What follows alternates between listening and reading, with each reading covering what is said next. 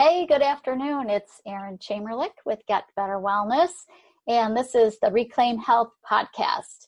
Coming to you today with a special guest. Now, we know that leading medical journals are publishing articles about the severe acute respiratory syndrome coronavirus 2 and the resulting condition, which is coronavirus disease 2019. So we're just going to call it COVID 19 and coronavirus for simplicity.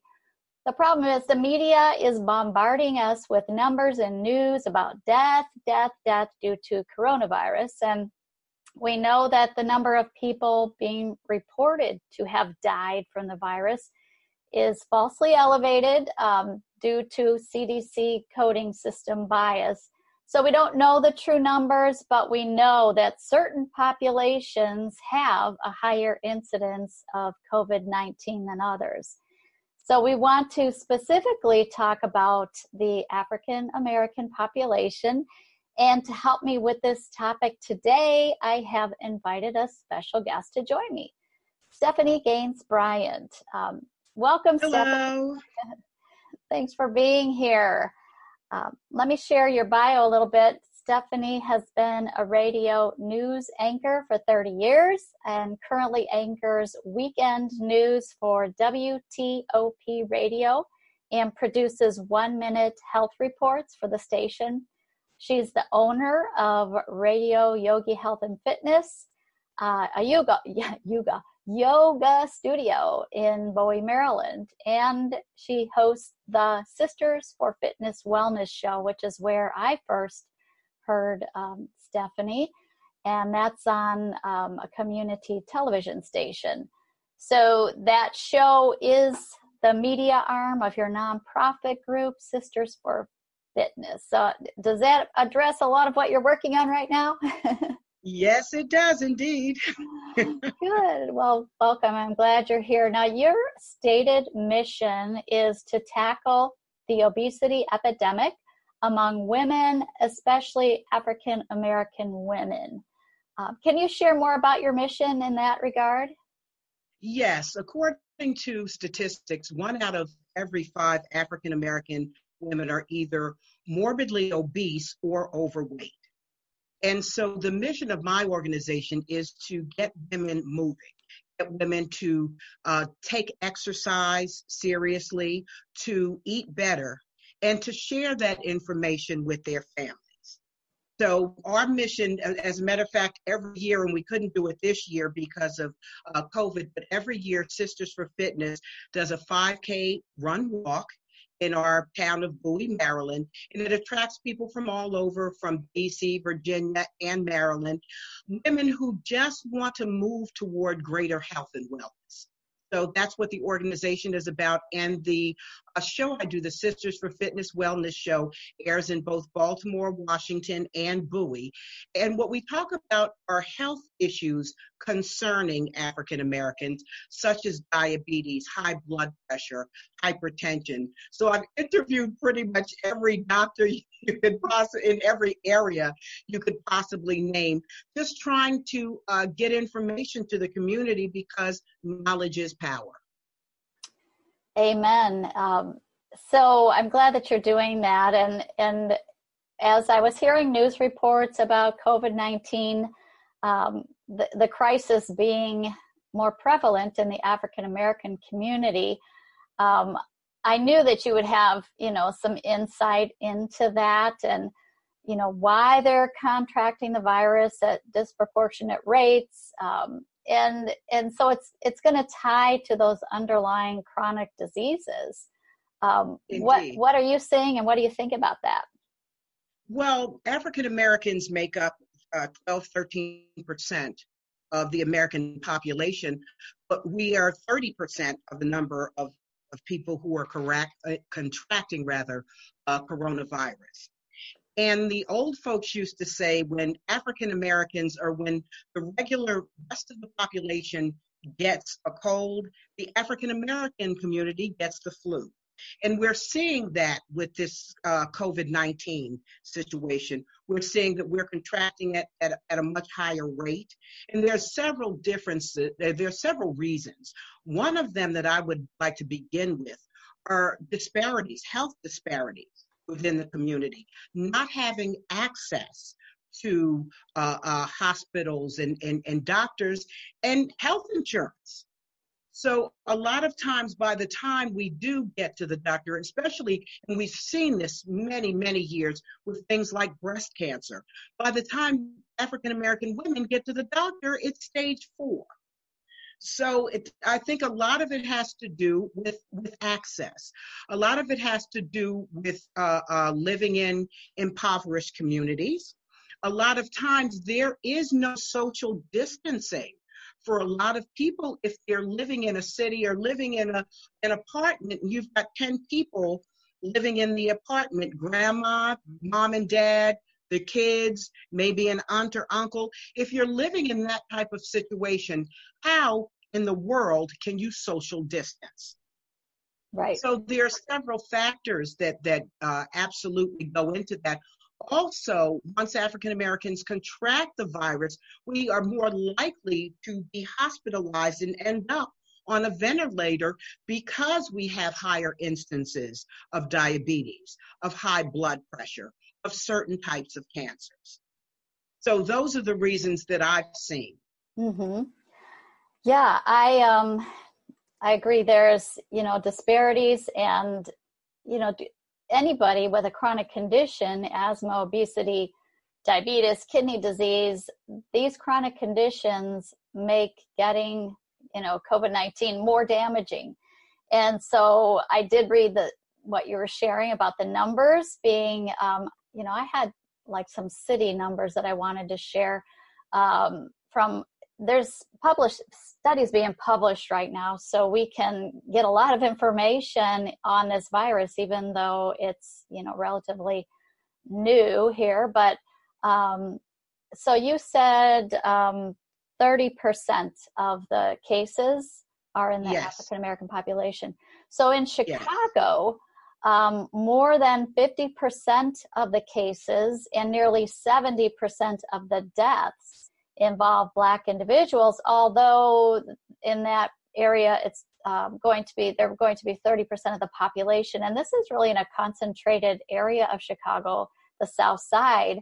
In louisiana 70% of the deaths whereas um, black people make up 32% of the state's population. Michigan 40% uh, versus being 14% of the population. So those were you know shocking numbers. And and and i automatically think of different things that i'm you know like you're talking about the aspects of um, access to care. Is it true that um, if you're african american you tend to not have primary care physicians right well, it, it depends on what type of job you have, because, because of course, whatever type of job you have, the better insurance you have. So you do have a lot of people who see the emergency room as their primary care place exactly. to go. Mm-hmm. And so we may be hearing that testing is readily available for everyone, but that's not what I'm actually seeing. And I think the key to this will be testing, but it's, it's going to be tricky getting into certain communities to be able to do the testing. So there's got to be a plan to to get into the communities and i don't know whether that can be through the church or or through the barber shop or the beauty salon where we can get into these areas test and see how this is spreading that's the only way things are going to get better right so there's less access to health care in general and um, using the emergency room. Uh, but what I'm hearing is that if you show up at an emergency room, uh, they don't want you. You know, it's it's you're called a gomer. Get out of my emergency room. G O M E R. And if you show up in the emergency room, no matter what race you are, if you have a fever and a cough, shortness of breath, they turn you away and tell you to quarantine at home. And like you said, these uh, family units or people living together, if there's 10 people in the home, you could take the whole, you know, group down because you're being sent home and not being cared for properly.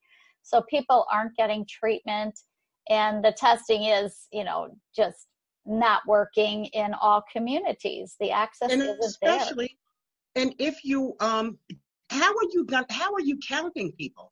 If people are being sent home from the emergency room who are showing symptoms, how in the world can you tell me that you have an accurate count of how many people actually have the virus? Mm-hmm. There's so much. It's it's going to be interesting two, three, four years from now um, to see how many people actually had the virus. And I don't know if we'll ever know those numbers, but of course, in several years, we'll we'll have more information than we have now. But it, it's like we're not taking the steps to get the information we need to come up with a game plan. And it's um, it's so political that you know i'm i'm a nutritionist i help people fix their health with food first. And you know i've got my book the reclaim diet where i've got stories in there of people reversing type 2 diabetes getting off medications for high blood pressure cholesterol. You know a lot of the chronic diseases are because we've been given the wrong information about food and our physicians are not trained to educate us in an appointment or paid to take more than you know 10 or 12 minutes in the insurance model to educate people. So it's really a grassroots movement trying to just get this message out. But the first thing i thought of was um, it's got to be related to vitamin d levels across the board but um, you know is that something that you've been reading about or thinking about that you know the african american community has lower vitamin d levels? Well you know what's interesting is a lot of times you'll go to the doctor for diabetes or high blood pressure and they'll say well you need to lead a healthier lifestyle what exactly does that mean does that mean you should be taking vitamin d um, does that mean that you should be exercising? If you are exercising, how long? If it means changing your diet, what should you be eating? We're giving given this this broad uh, uh, thing, this broad task. Uh, uh, you need to lead a healthier lifestyle. But what exactly does that mean? Right. Um, as far as vitamin D uh, uh, is concerned, a lot of people don't know what vitamin D is and how it can help. Mm-hmm. It's huge. And I, I think that alone is one of the problems that our standard medical practice they don't understand the value of that and that a lot of the people that are getting sick it's it's got to be tied to low vitamin d levels. And but if you're adequate um, you're going to be able it, it has antiviral effects and it directly interferes with the virus replicating. It's going to improve your immune system and it's anti-inflammatory. So and it's cheap you know vitamin d is cheap but people aren't being tested and nobody knows what their vitamin d levels are and it, it's a, it's a whole bunch of problems around a simple solution um, so there's no reports that I've seen in the science talking about vitamin D status among infected persons. And that, you know, is so huge. But we're working in a, a pharmaceutical model where that's not even a, you know, a topic of conversation. So what you're saying is that you believe that vitamin D is the problem? I believe that we won't get as sick if we have adequate vitamin D levels. Um, like I said, it lowers the virus replication rate. And this is all long known, well known, established science in, that people can look up on pubmed.gov. But if um, the virus isn't replicating, it's not producing those inflammatory molecules called cytokines and, and causing that inflammation that injures the lungs that leads to pneumonia. But vitamin D is linked to so many things that have to do with our health and wellness, and it's a sunshine vitamin. And we've been told to be afraid of the sun, put on sunscreen, don't stay out in the sun. And we're all deficient. And if you have dark skin, you have five times the problem that someone with, you know, light skin has. And and I test people all the time and nobody has sufficient levels of vitamin D unless they're supplementing. So I think it's a huge key. I think it's um, important for our immunity. I think it's important for um, diabetes and preventing cancers. At one time, I saw there was 17 types of cancers that could be prevented with adequate vitamin D. So this is the kind of information that regular people aren't being told that could really help them to stay well and have a healthy immune system. Um, I hate to play the devil's advocate, but I will. Sure. but with such a new um, virus, how can, and we don't know exactly what the virus is. We're still learning new things every day about the virus. How can you say for sure that that it, it, it may contribute just like i mean if i take a multivitamin every day i'm, I'm going to be a little bit healthier but how can you say that that would contribute to a cure that's I, a big claim for for uh, uh, to make at this point. It's in the science that having adequate vitamin D levels supports your immune system. So we do everything we can do to have a healthy immune system because God created us to be able to fight viruses. And if you're healthy and don't have those comorbidities, you have a better chance of just having a mild case and dealing with it on your own versus going into a hospital and getting a ventilator um, so it's food first, you know, adequate nutrition and hydration. Vitamin D status is huge. There's a lot of things that come from nutrition, vitamin C, but vitamin D is sunshine vitamin and you can't really eat it. It's in a little bit, you know, like cod liver oil, some salmon, and but it's not, people aren't getting enough. And I just okay, would encourage.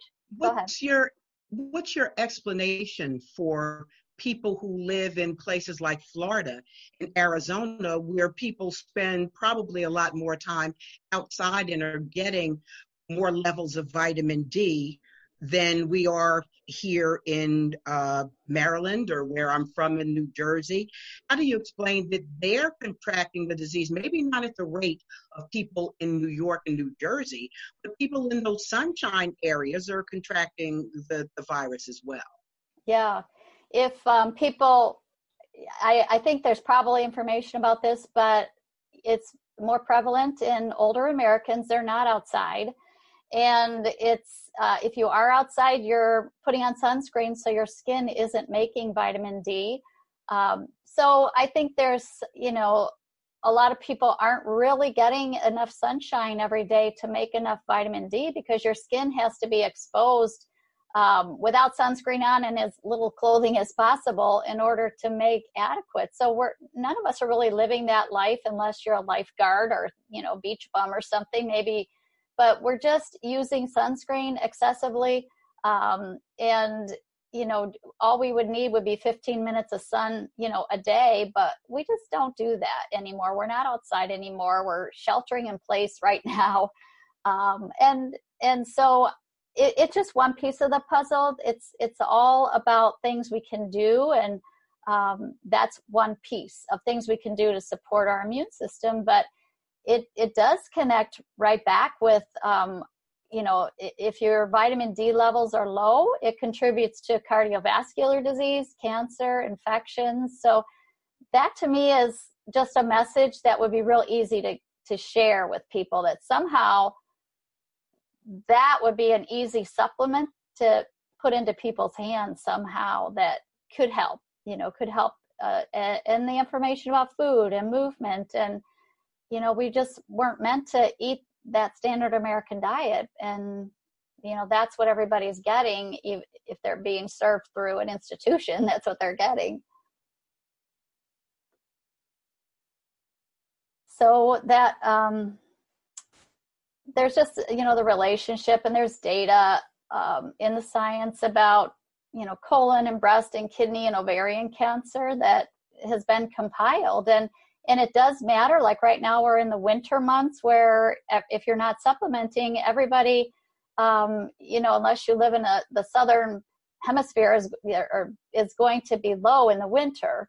So that's why there's a flu season. To me, it's it's because our vitamin D levels drop. And if they're adequate, we don't really have to have a flu season. So coronavirus is real, but we're not prepared physically to handle, you know, infections, any kind of flu and this, you know, especially. So that that's what I was just you know wanting to bring up because it's the one thing that hit my mind when I said why would the African American community be hit harder besides the economic issues. The thing I thought of was vitamin D. You know, just it, that be my message. Everybody get tested and see where you're at.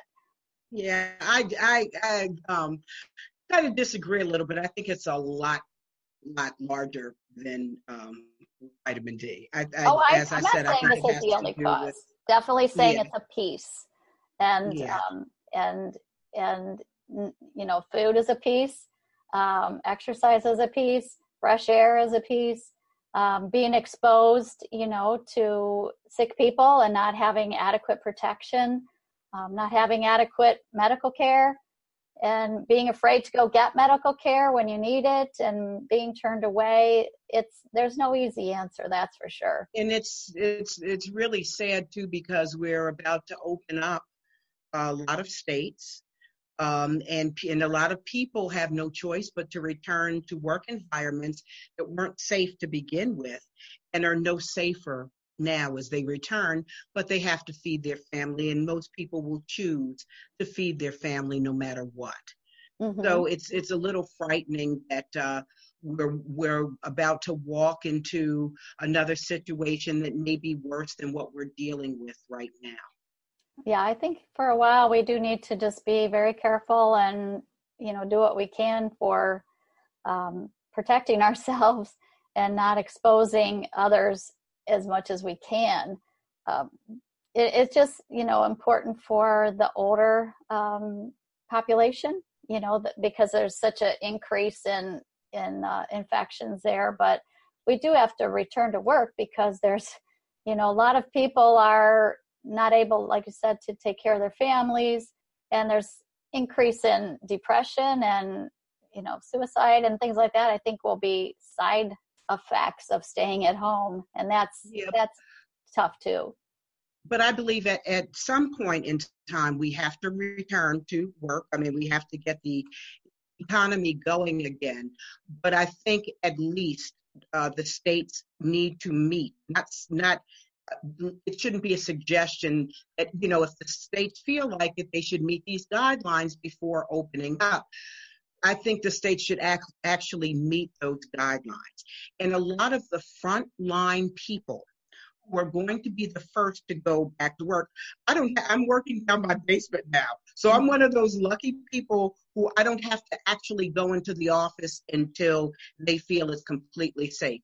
Most people don't have that luxury, and the people who are less likely to have that luxury are African Americans, people who are grocery store workers, people who are police officers, firefighters, nurses, uh, stock people.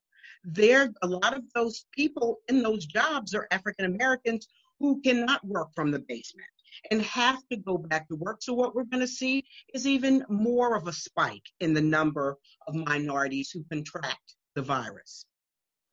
So it's like here now and the answers aren't coming fast enough. So what what is your message that you want to leave you know listeners with? And um, what do you think you would like to see happen beyond you know we have to get our governors to doing certain things? I think we real i think the answer is testing testing testing. We need to find out who's contracting the virus so that we can do whatever we can because if if we had not have gone indoors things would be a lot worse. So we need to find out who's got it who doesn't who may have the antibodies uh, uh, to to help with the people who do have it. We need to know where we are because you can't come up with a plan unless you know where you are. You don't know where you you're going unless you know where you are. So it's, I, I don't know what the answer is, but while we're trying to get things together, I, I teach yoga to senior citizens. Mm-hmm. So, in, and each time I teach, the lesson is let's stay healthy. So let's continue, even though we're indoors, let's continue our exercise. Let's continue eating right. Let's continue trying to stay healthy until this situation, until this is resolved. And it may be a while, but let's stay healthy while we're in it. Right. And that's important to encourage people to do that because a lot of people are like, well, I'm stuck at home. I might as well just sit on my couch and binge watch TV and eat junk food. And and that was okay for the first couple weeks, but now we're going on like 60 days. So we need to find ways to pull ourselves out of that. And just good that you have a, a way to encourage people that it things that we can do at home and eating healthy and just sometimes they just need somebody in their corner saying yes take care of yourself. It matters. And this isn't the time to just fall into you know bad habits. This is the time to develop some new ones. Well we're Stephanie, in this together. Yes yes. No but even though we're we're separate you know we're not alone. But um, thank you for sharing your insight today. Is there a place that people can find your show online? Yes it's sisters the number four fitness.com is our website. And also, you can go on YouTube and just type in sisters, the number four, fitness, and you should be able to pull up shows on a number of different issues. Great. And, and I have enjoyed listening to some of your shows. All right. Well, thank you very much. Stay well, stay healthy, and you too. We'll t- keep thank helping you. others. Thank you. Bye bye. All right.